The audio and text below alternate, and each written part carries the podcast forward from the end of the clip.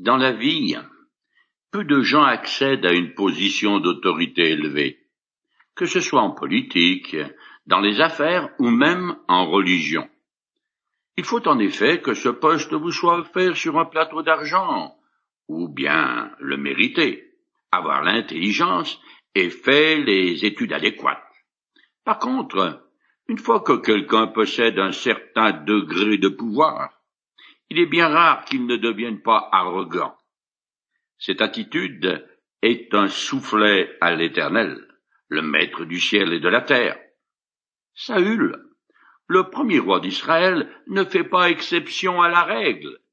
Confronté à une attaque imminente des Philistins, il est sommé d'attendre la venue du prophète Samuel qui doit intercéder pour le peuple et offrir un holocauste. Mais Saül perd patience il se permet de prendre la place de Samuel et offre le sacrifice, ce qui est une faute tellement grave qu'il est déchu de la royauté. Certes, il a agi par peur et manque de foi, et je n'oserais pas lui jeter la pierre, car j'aurais fait quoi à sa place? Cependant, la suite du texte montre que Saül est un homme arrogant, car bien que déchu, il va braver l'Éternel et tout faire pour conserver la royauté à tout prix. Je continue à lire dans le chapitre 13 du premier livre de Samuel en compressant. Samuel dit à Saül, Tu as agi comme un insensé, tu n'as pas obéi au commandement que l'Éternel ton Dieu t'avait donné. Puisque tu as désobéi aux ordres de l'Éternel, ta royauté ne subsistera pas. L'Éternel a décidé de se chercher un homme qui corresponde à ses désirs et de l'établir chef de son peuple. La parole de Samuel est équivalente à celle de Dieu lui-même. En désobéissant au prophète de l'Éternel, Saül a commis plusieurs fautes qui s'ajoutent il a violé trois principes qui régissent l'exercice de la royauté. La soumission à l'Éternel, la soumission à la loi et la soumission à son représentant, en l'occurrence Samuel. Le châtiment est sévère. Saül perd la royauté, aucun de ses descendants ne s'assira sur le trône après lui. Son fils Jonathan qui est pourtant un homme droit, mourra au combat. Après avoir donné au peuple un roi tape à l'œil, grand, fort et beau, comme les Israélites le voulaient, Dieu va choisir un homme conforme à ses désirs. Tout comme la lignée d'Élie a été rejetée pour le sacerdoce, celle de Saül l'est pour la royauté. Je continue. Puis Samuel le quitta, Saül dénombra la troupe qui se trouvait avec lui. Il lui restait environ six cents hommes. Saül et son fils Jonathan avaient pris position à Gibéa de Benjamin avec les gens qui leur restaient, tandis que les Philistins campaient à Micmac. Une troupe de choc sortit des camps des Philistins et se divisa en trois compagnies. Après avoir prononcé la sentence de Dieu à Saül, Samuel tourne les talons et l'abandonne. Saül se trouve seul avec une armée qui a fondu comme neige au soleil. Lui et Jonathan n'ont plus que six cents hommes de guerre très mal armés, mais quand même courageusement prêts à se battre. Ils sont probablement de Benjamin, la tribu de Saül. Les Philistins sont innombrables et bien armés. Leurs troupes de choc sont en fait des destructeurs dont le but est de pratiquer la politique de la terre brûlée. Ils font des razzias et détruisent tout sur leur passage afin de semer la panique parmi les habitants et démoraliser la population. Je continue un peu plus loin jusqu'à la fin du chapitre 13. À cette époque, il n'y avait pas de forgerons dans tout le pays d'Israël, car les Philistins avaient voulu empêcher que les Hébreux fabriquent des épées et des lances. Tous les Israélites devaient donc se rendre chez les Philistins pour faire affûter leurs socles de charrues, leurs pioches, leurs haches, leurs bêches, lorsque leurs bêches, leurs pioches, leurs tridents et leurs haches étaient émoussés, ainsi que pour redresser leurs aiguillons. C'est pourquoi, le jour de la bataille, les hommes qui étaient avec Saül et Jonathan n'avaient ni épée ni lance. Seul Saül et son fils Jonathan en possédaient. Un avant-poste philistin vint prendre position au défilé de Micmash. On ne sait pas comment Israël en est venu à se trouver dans cette situation, mais la bataille s'annonce très mal. À cause de la pénurie d'armes, les Israélites n'osent pas attaquer les Philistins, qui, grâce à leur monopole du fer, maintiennent les Israélites sur leurs joues. Ces derniers combattent donc avec des arcs et des frondes. C'est un peu primitif, mais avec leurs frondes, les guerriers de Benjamin étaient terriblement efficaces car d'une adresse légendaire. Seulement, en combat rapproché, les guerriers israélites n'ont que les yeux pour pleurer. Nous arrivons au chapitre 14, qui reprend l'histoire de la bataille contre les Philistins. Mais elle commence par une action extraordinaire et même téméraire de la part de Jonathan, qui entraîne une victoire retentissante et inespérée. Cependant, il est évident que c'est l'Éternel qui donne la victoire aux Israélites. Je commence à lire le chapitre 14. Un jour, Jonathan, le fils de Saül, dit à son écuyer, Viens, allons attaquer ce poste des Philistins qui est en face, de l'autre côté de la gorge. Mais il ne prévint pas son père. Saül se trouvait alors à la sortie de Gibéa avec ses quelques six cents hommes sous le grenadier de Il y avait aussi comme prêtre portant les faux Aïa, fils d'Aïtoub, frère d'Ikadosh, le frère de Phinéa et petit-fils d'Élie, qui avait été prêtre de l'Éternel à Silo. Personne n'avait remarqué que Jonathan était parti. On sait déjà que la lignée d'Élie continuera à exercer le sacerdoce jusque sous le roi Salomon. Le texte précise le nom de celui qui assure la fonction de grand prêtre. Le poste des Philistins est du côté nord, d'où il domine la partie la plus étroite du défilé de Micmash. On y trouve des rochers escarpés qui forment des observatoires naturels. Jonathan est de l'autre côté, caché, d'où il peut voir les Philistins sans être vu de quiconque. C'est sur la pointe des pieds qu'il part au combat. Quant à Saül, il est accompagné d'Aïptoub, qui porte les faux, ce qui veut dire qu'il possède l'Urim et le Tumim, les deux objets qui servent à consulter l'Éternel. C'est d'autant plus nécessaire que Samuel a disparu de la circulation. Je continue plus loin en compressant le texte. Jonathan dit au jeune homme qui portait ses armes, Viens, et attaquons le poste de ces incirconcis.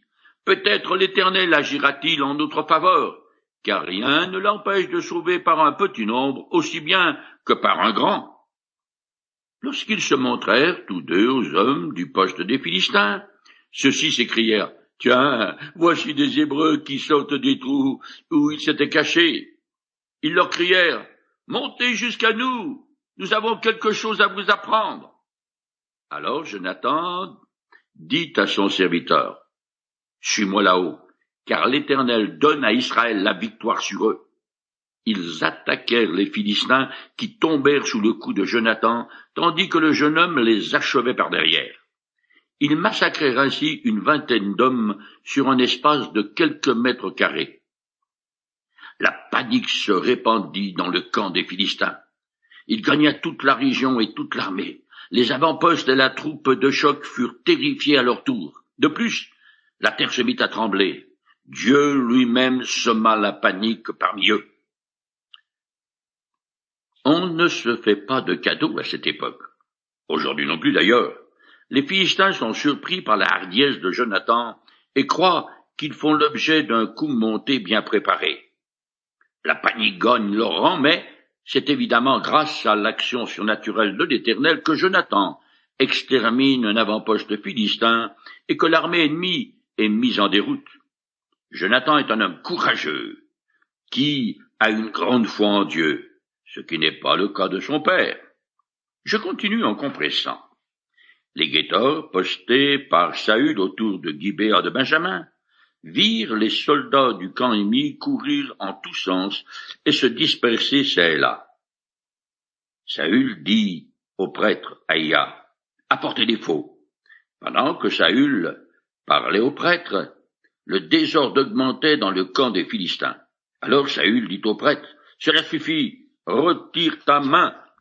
Saül demande au prêtre de consulter l'Éternel sur ce qu'il doit faire. Mais dans l'armée des Philistins, c'est la grande panique. Alors Saül interrompt sa consultation de l'Éternel, car il veut rejoindre le champ de bataille au plus vite. Décidément, la patience lui fait souvent défaut. Je continue. Saül et ses hommes se rassemblèrent et s'avancèrent sur le champ de bataille. Et que virent-ils? Leur ennemi était en train de s'entretuer à coups d'épée dans une mêlée indescriptible. Les étrangers utilisés comme mercenaires qui, depuis longtemps, étaient au service des Philistins, de même, tous les Israélites qui s'étaient cachés dans la région montagneuse apprirent la défaite des Philistins et se mirent aussi à les talonner pour les combattre. Ainsi, ce jour-là, l'Éternel accorda la délivrance à Israël et le combat se poursuivit jusqu'au-delà de Benavent. Voyant que les Israélites sont vainqueurs, les fuyards, cachés, sortent de leurs trous et se joignent à la fête. Malgré la conduite indigne de Saül, l'Éternel délivre son peuple du joug des Philistins. Cependant, le roi a fait plus d'une gaffe. Je continue en compressant. Les hommes d'Israël étaient exténués car Saül les avait placés sous cette imprécation. Maudit soit l'homme qui prendra de la nourriture avant le soir, avant que je me sois vengé de mes ennemis. Personne n'avait donc rien mangé. Toute l'armée avait atteint un bois où du miel coulait jusque sur le sol. En arrivant, les hommes virent bien ce miel qui ruisselait des rayons, mais aucun d'eux n'osa y toucher et emporter à sa bouche par respect du serment. Toutefois, Jonathan, qui ignorait que son père avait fait prêter serment à tout le peuple, tendit son bâton qu'il tenait à la main et en trempa le bout dans le rayon de miel, puis le transporta à sa bouche. À ce moment, l'un des soldats l'avertit en disant ton père a abjuré le peuple par un serment en disant Maudit soit l'homme qui prendra aujourd'hui de la nourriture. C'est pour cela que tous se sont épuisés. Jonathan déclara Mon père fait le malheur du pays. Saül a placé ses troupes sous une imprécation, sous la malédiction divine, s'ils ne lui obéissent pas à la lettre. En tant que roi, il possède une telle autorité. Jonathan dénonce comme stupide une telle décision arbitraire et hâtive. Saül est en train de faire une grosse crise égocentrique. Il veut avant tout se venger de ses ennemis. Il a fait de cette bataille contre les Philistins une affaire personnelle, et non un combat pour nord de l'Éternel et la sécurité de son peuple. Je continue en compressant. Les Israélites battirent ce jour-là les Philistins depuis Micmash jusqu'à Haïlon. Ensuite, les hommes étaient si épuisés qu'ils se ruèrent sur le butin, ils prirent des moutons, des bœufs et des veaux, les égorgèrent sur place et les mangèrent avec le sang. On va dire à Saül que les hommes étaient en train de commettre une faute contre l'Éternel en mangeant les bêtes avec le sang. Alors le roi s'écria, vous êtes des infidèles. Roulez immédiatement vers moi une grande pierre. Puis il ajouta, Répandez-vous dans l'armée et dites à chacun de venir m'amener son bœuf ou son mouton et de l'égorger ici. Ensuite, vous en mangerez et vous ne commettrez plus de faute contre l'Éternel en mangeant ces bêtes avec le sang. Chacun amena donc pendant la nuit le bétail qu'ils avaient sous la main, et on l'égorgea en cet endroit. Saül bâtit un autel à l'Éternel, ce fut le premier qu'il édifia en son honneur. La consommation de sang est strictement interdite par la loi de Moïse. Mais les soldats sont si affamés à cause du serment stupide de leur roi qu'ils n'ont pas pris le temps de saigner les animaux avant de les dévorer. Je continue plus loin. Saül interrogea Dieu. Descendrai-je à la poursuite des Philistins? Les livreras-tu en notre pouvoir? Mais Dieu ne lui répondit pas ce jour-là. Alors, Saül convoqua tous les chefs du peuple auprès de lui et leur dit, Faites des recherches et tâchez de savoir quelle faute a été commise aujourd'hui. Aussi vrai que l'Éternel qui vient de délivrer Israël est vivant, je jure que le coupable mourra, même s'il s'agit de mon fils Jonathan. Mais personne dans tout le peuple ne lui répondit mot. Saül consulte l'Éternel par l'intermédiaire du prêtre. Mais Dieu ne lui répond pas parce que quelqu'un a effectivement violé l'imprécation du roi, et parce que Saül est le représentant de Dieu. Sa parole fait loi. Saül fidèle à lui-même, se montre à nouveau irréfléchi, et ne trouve rien de mieux à faire qu'un autre serment stupide. Je continue. Alors il dit, Mettez-vous tous d'un côté, et mon fils Jonathan et moi-même, nous nous mettrons de l'autre. Fais comme tu le juges bon, lui répondirent les soldats. Saül dit à l'Éternel, Dieu d'Israël, pourquoi n'as-tu pas répondu à ton serviteur aujourd'hui? Si la faute se trouve en moi-même ou en mon fils Jonathan, réponds par l'Urim. Si elle se trouve dans l'armée, réponds par le Tumim. Dans sa réponse, Dieu désigna Saül et Jonathan. Ainsi le peuple fut mis hors de cause. Alors Saül ordonna Jetez le sort pour déterminer s'il s'agit de moi ou de mon fils Jonathan et le sort tomba sur Jonathan. Alors Saül lui demanda, Qu'as-tu fait? Avoue-le-moi.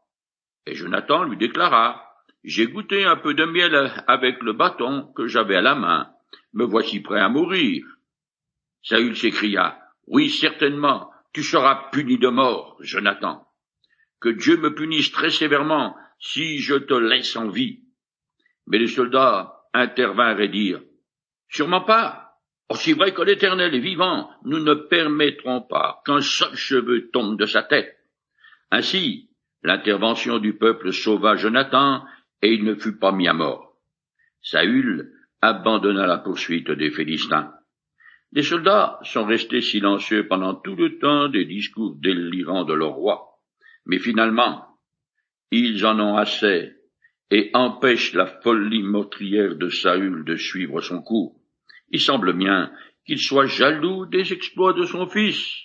Néanmoins, et pour être en règle avec la loi, il faut que Jonathan soit racheté, ce qui a probablement été fait par un sacrifice offert par le grand prêtre. Après tout, ce qui vient de se passer, Saül sait qu'il ne peut plus compter sur le soutien de l'Éternel. Alors, il abandonne la poursuite des Philistins. Saül est un roi girouette, qui agit selon son sentiment du moment. Ses actes irréfléchis l'ont empêché d'obtenir une victoire complète sur les Philistins. Je continue et finis ce chapitre 14. Une fois que Saül eut reçu la royauté sur Israël, il fit la guerre à tous les ennemis d'alentour, aux Moabites, au sud-est, aux Ammonites, à l'est, aux Édomites, dans le sud, au roi de Tsoba en Syrie, et aux Philistins dans le sud-ouest. Partout où il se tournait, il les malmenait. Il signala sa bravoure en battant les Amalécites et en délivrant Israël de ceux qui le pillaient. Saül avait des fils, Jonathan, Ipshivi et Malkishua, ainsi que deux filles, Mérad, l'aînée, et Milkal, la cadette. Sa femme s'appelait Aïnoam, Elle était fils d'Aïmaat. Le général en chef de son armée était Admer, le fils de son oncle Ner. La guerre contre les Philistins se poursuivit avec acharnement pendant toute la vie de Saül. Dès que celui-ci remarquait un homme fort et courageux, il l'enrôlait dans son armée. Les Israélites voulaient un roi qui dirige leur guerre. Ils l'ont eu. Ils ont même droit au plus d'une armée régulière, mais qu'il faut entretenir avec des impôts. Nous arrivons au chapitre 15 du premier livre de Samuel, qui révèle encore davantage le triste personnage qu'est Saül. Je commence à le lire. Un jour, Samuel dit à Saül, C'est moi que l'Éternel a envoyé pour te conférer l'onction qui t'a établi roi de son peuple, Israël. Maintenant donc, écoute les paroles de l'Éternel. Cette expression, c'est moi que l'Éternel a envoyé, est typique pour caractériser la mission du prophète. Plus encore que les autres, ce chapitre décrit le ministère de Samuel. Il est le prophète de l'Éternel. Je continue. Voici ce que déclare l'Éternel, le Seigneur des armées célestes. J'ai décidé de punir les Amalécites pour ce qu'ils ont fait au peuple d'Israël, en se mettant au travers de sa route quand ils venaient d'Égypte. Les Amalécites sont les descendants d'Ésaü, le frère de Jacob, lui-même le père des douze tribus d'Israël. Ils ont toujours été des ennemis implacables des Hébreux. Bien avant que Saül n'entre en scène, alors qu'Israël, tout juste sorti d'Égypte, est en plein disert, ils vont sauvagement attaquer l'arrière-garde du peuple et fait un massacre. Ils avaient finalement été vaincus par Moïse, mais leur cruauté avait alors entraîné un décret divin contre eux. Je cite les passages. L'Éternel dit à Moïse, J'effacerai complètement le souvenir d'Amalek de sous le ciel.